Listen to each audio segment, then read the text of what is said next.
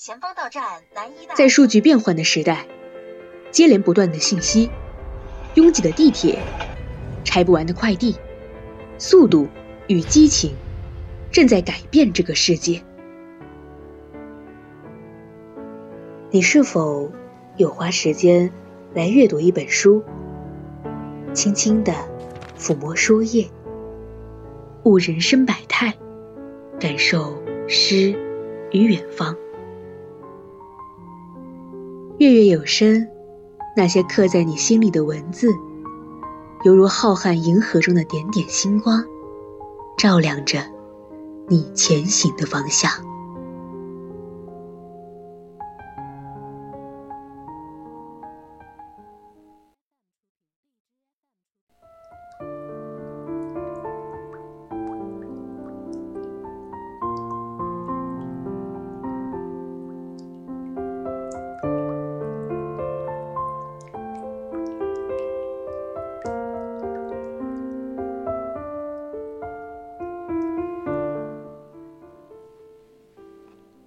各位听众朋友们，大家晚上好！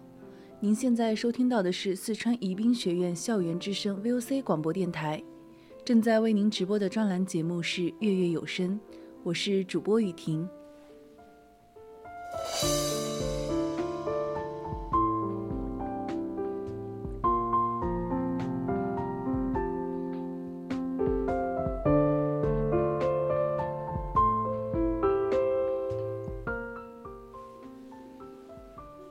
大家可以打开收音机调频 FM 幺零零收听到我们的 VOC 广播电台，或者打开荔枝 FM 搜索 VOC 广播电台，直接参与到我们的节目互动中。如果你有什么话想要和主播分享，也可以关注我们的微信公众号搜索“青春调频”。还想获取更多精彩内容，就加入我们的 QQ 听友四群二七五幺三幺二九八，或者私信我们。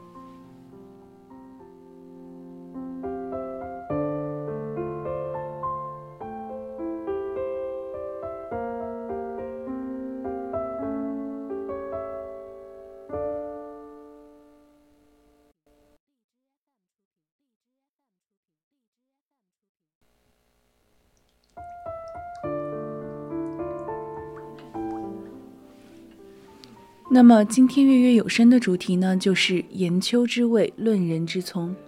接下来呢，就让我们一起走进林语堂的散文世界吧。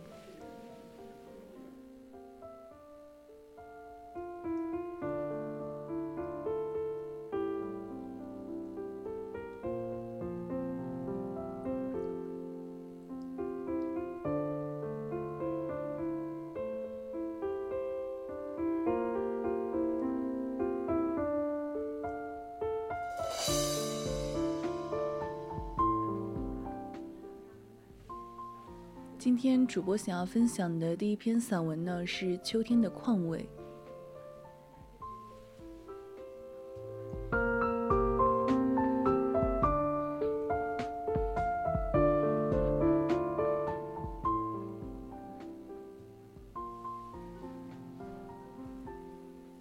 秋天的黄昏，一人独坐在沙发上抽烟，看烟头白灰之下露出红光。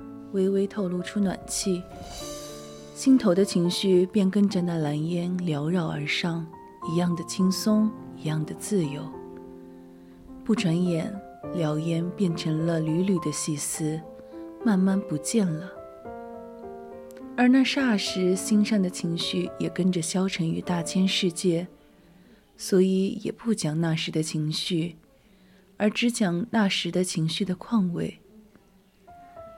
待要再划一根洋火，再点起那已过三四次的雪茄，却因白灰已积得太多，点不着，乃轻轻的一弹，烟灰静悄悄地落在铜炉上，其寂静如同我此时用毛笔写在中指上一样，一点的声息也没有。于是再点起来。一口一口的吞云吐露，香气扑鼻，宛如魏红已醉，温香在爆的情调。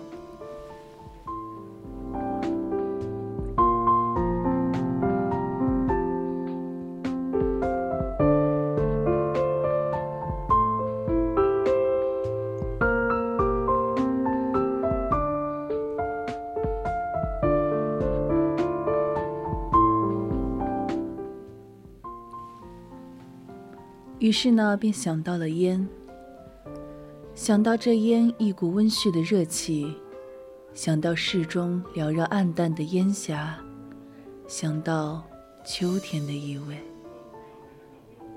这时才想起，向来诗文上秋的含义并不是这样的，使人联想的是萧杀，是凄凉，是秋扇，是红叶。是荒林，是凄草。然而秋却有另一意味。没有春天的阳气勃勃，也没有夏天的炎热迫人，也不像冬天之泉入于枯槁凋零。我所爱的秋，是丘陵古迹磅礴的意象。有人以老气横秋骂人。可见是不懂得丘陵古色之滋味。在四时中，我于秋是有偏爱的，所以不妨说说，秋是代表成熟。对于春天之明媚娇艳，夏日之茂密浓深，都是过来人，不足为奇了。所以其色淡叶多黄，有古色苍龙之概。不单以葱翠峥嵘了，这是我所谓秋天的意味。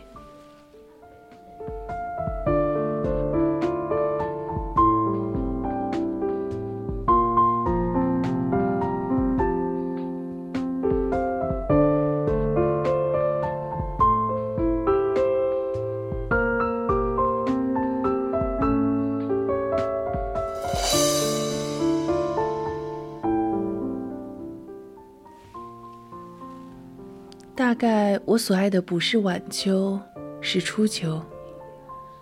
那时喧气初消，月正圆，蟹正肥，桂花皎洁，也未陷入凛冽萧瑟的气态，这是最值得赏乐的。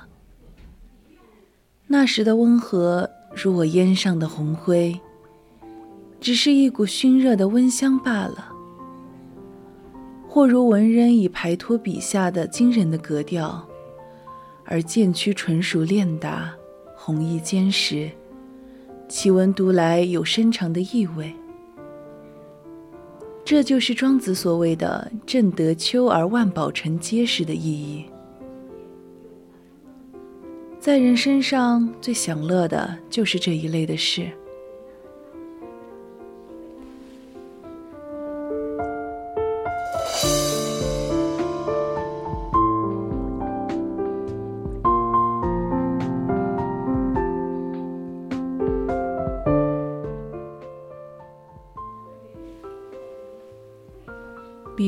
如酒以醇以老为佳，烟也有和烈之变。雪茄之佳者，远胜于香烟，因其味较和。倘是烧得得法，慢慢的吸完一支，看那红光赤发，有无穷的意味。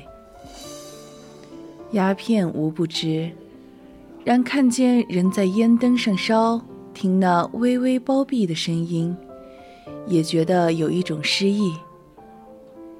大概，凡是古老、纯熟、熏黄、熟练的事物，都使我得到同样的愉快。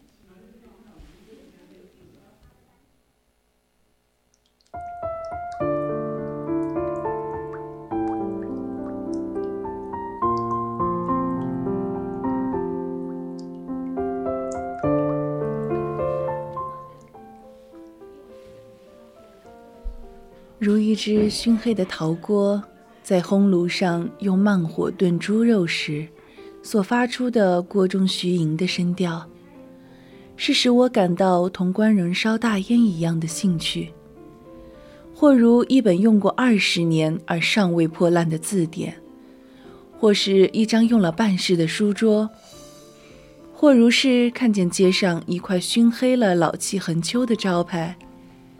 又或是看见书法大家苍劲雄深的笔迹，都令人有相同的快乐。人生世上如岁月之有四十，必须要经过这纯熟时期。如女人发育健全、遭遇安顺的，亦必有一时徐娘半老的风韵，为二八佳人所绝不可及者。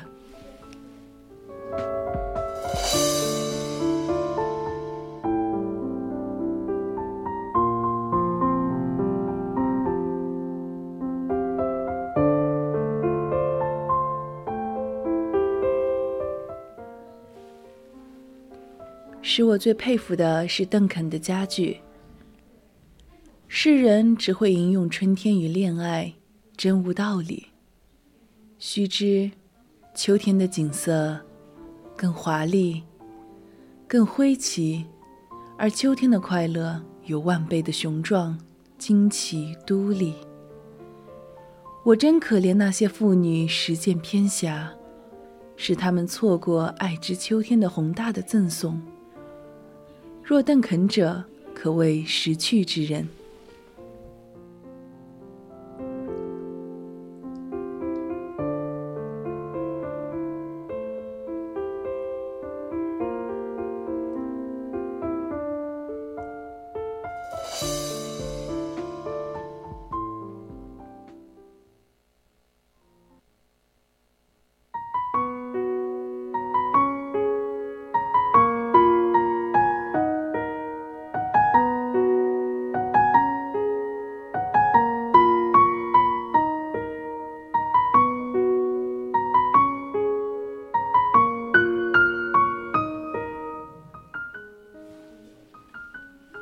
主播今天分享的第二篇散文呢，是《论解嘲》。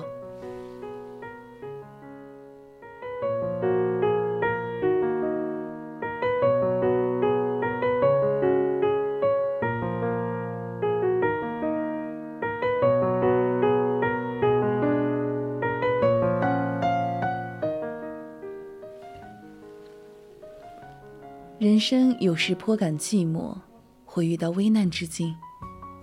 人之心灵却能发出妙用，一笑置之，于是又轻松下来。这是好的，也可以看出人之度量。古代名人常有这样的度量，所以成其伟大。古希腊大哲人苏格拉底娶了山地柏，他是有名的悍妇，常作河东狮吼。传说苏轼未娶之前，已经闻悍妇之名。然而苏轼还是娶她。他有解嘲方法，说娶老婆有如御马。御马没有什么科学，娶个悍妇，于修身养性的功夫大有帮助。有一天家里吵闹不休，苏轼忍无可忍，只好出门。正到门口，他太太由屋顶倒一盆水下来，阵阵淋在他的头上。苏轼说：“我早晓得，雷霆之后必有甘霖。”真亏得这位哲学家雍容自若的态度。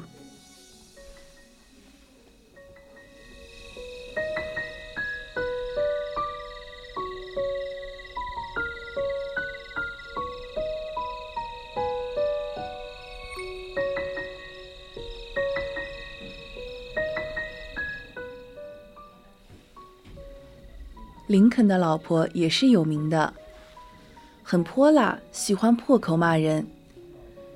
有一天，一个送报的小孩子，十二三岁，不识到送报太迟或有什么过失，遭到林肯太太百般恶骂，欲不绝口。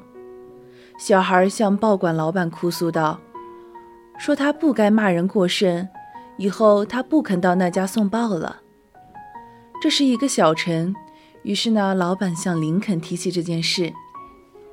林肯说：“算了吧，我能忍他十多年，这小孩偶然挨骂一两顿算什么？”这是林肯的解嘲。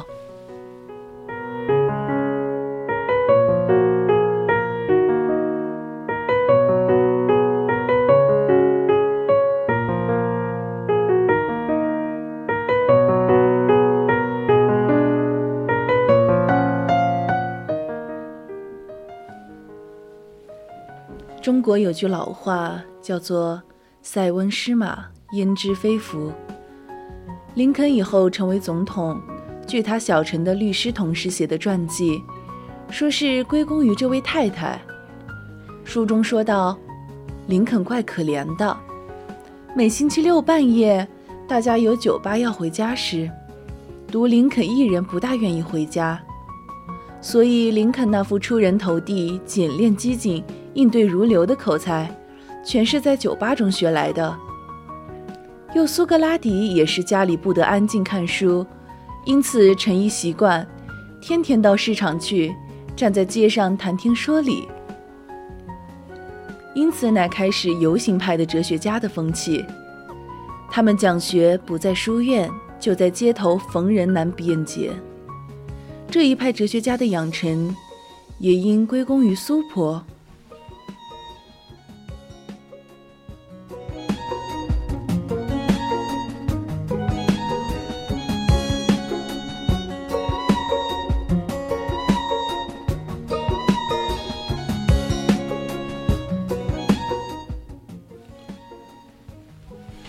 其实关于这类的故事很多，尤其关于几个名人临终时的哑穴。这种修炼功夫，常人是学不来的。苏格拉底之死，由柏拉图写来是最动人的故事，是政府说他巧言惑众，贻误青年子弟，赐他服毒自尽。那夜他慷慨服毒，门人忍痛陪着，苏轼却从容阐发真理。最后，他的名言是：“想起来，我还欠某人一只雄鸡未还，叫他门人送去，不可忘记。”这是他断气以前的最后一句话。金圣判判死刑，狱中发出的信也是这一派。花生米与豆腐干同嚼，大有火腿滋味。历史上从人就义的人很多，不必列举。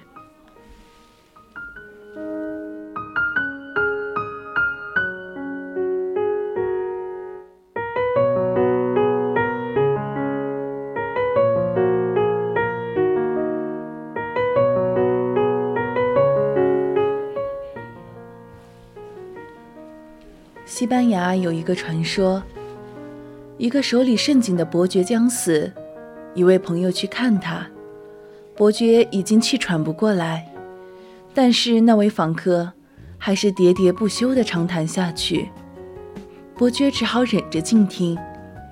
到了最后关头，伯爵不耐烦对来客说：“对不起，求先生原谅，让我此刻断气。”他翻身朝壁，就此善终。我常读耶稣最后一页对他门徒的长谈，觉得这段动人的议论尤胜过苏轼临终之言。而耶稣在十字架上临死之言：“上帝呀，宽恕他们，因为他们所为出于不知。”这是耶稣的伟大，出于人情所不能及。这与他一贯的作风相同。失之者比受之者有福，可惜我们常人能知不能行，常做不到。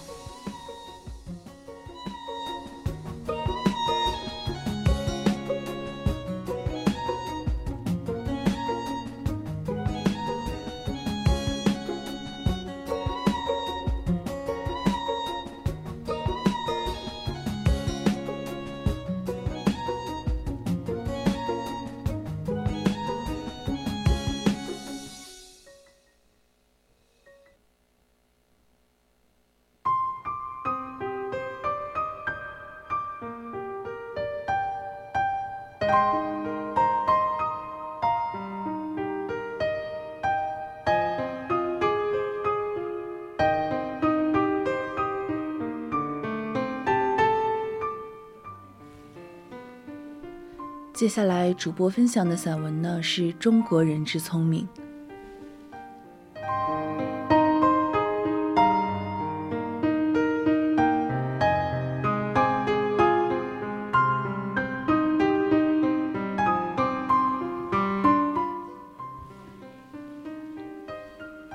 聪明系与糊涂相对而言，郑板桥曰：“难得糊涂。聪明难，由聪明转入糊涂尤为难。此绝对聪明语。有中国人之金辉处世哲学在焉。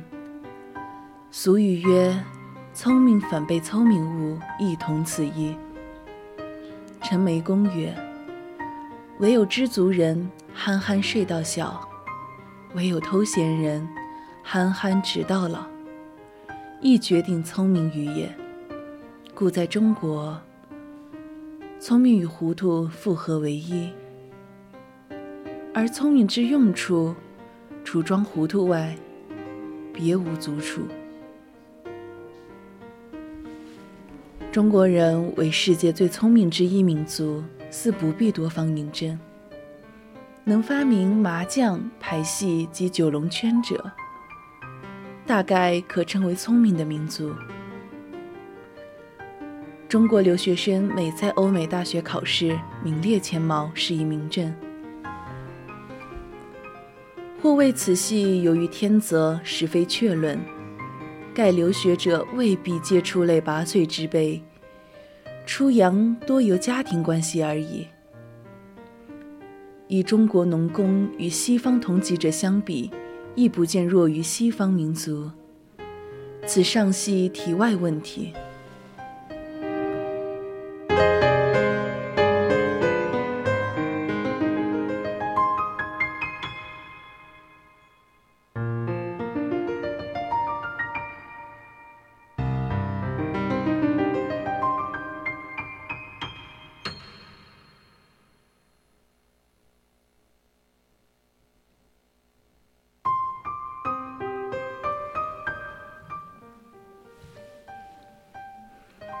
中国人之聪明，有西方所绝不可及者，而足称异者，即以聪明抹杀聪明之聪明。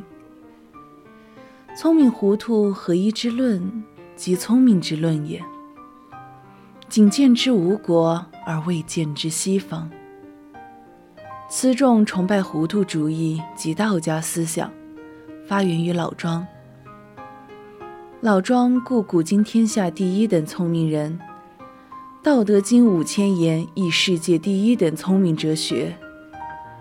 然聪明至此，已尽老奸巨猾之哲学，不为天下先，则永远打不倒。盖老奸巨猾之哲学无疑，盖中国人之聪明达到极顶处，转而见出聪明之害。乃退而守于藏拙以全其身。又因聪明绝顶，看破一切，知为与不为无别。与其而无效，何足不为以养无身？只因此一招，中国文明乃由动转如静，逐退，逐守，逐安分，逐知足。而成为重持不重取经，重和让不重战争之文明。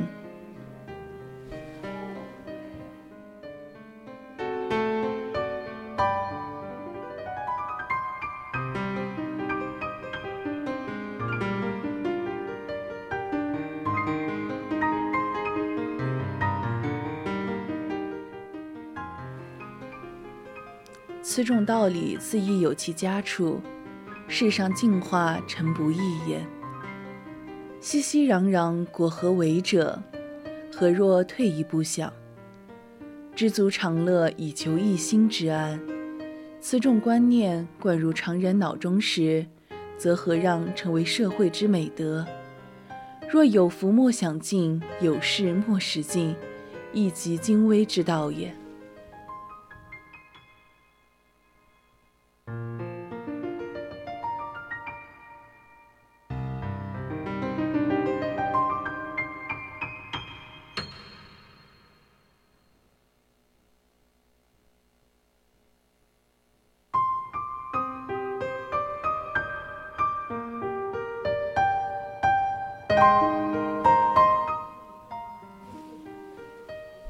他是优秀的作家，凭借一部《京华烟云》获得诺贝尔奖提名，他更是沟通中西文化的使者。谈到他在西方国家的影响力，连张爱玲都艳羡不已。他就是林语堂。然而，比起这些成就，他留给人们印象最深的还是幽默洒脱的人生态度，轻松有趣的生活方式。那今天的月月有声也要和您说再见了。文章转载自网络，我是主播雨婷，我们下期再见。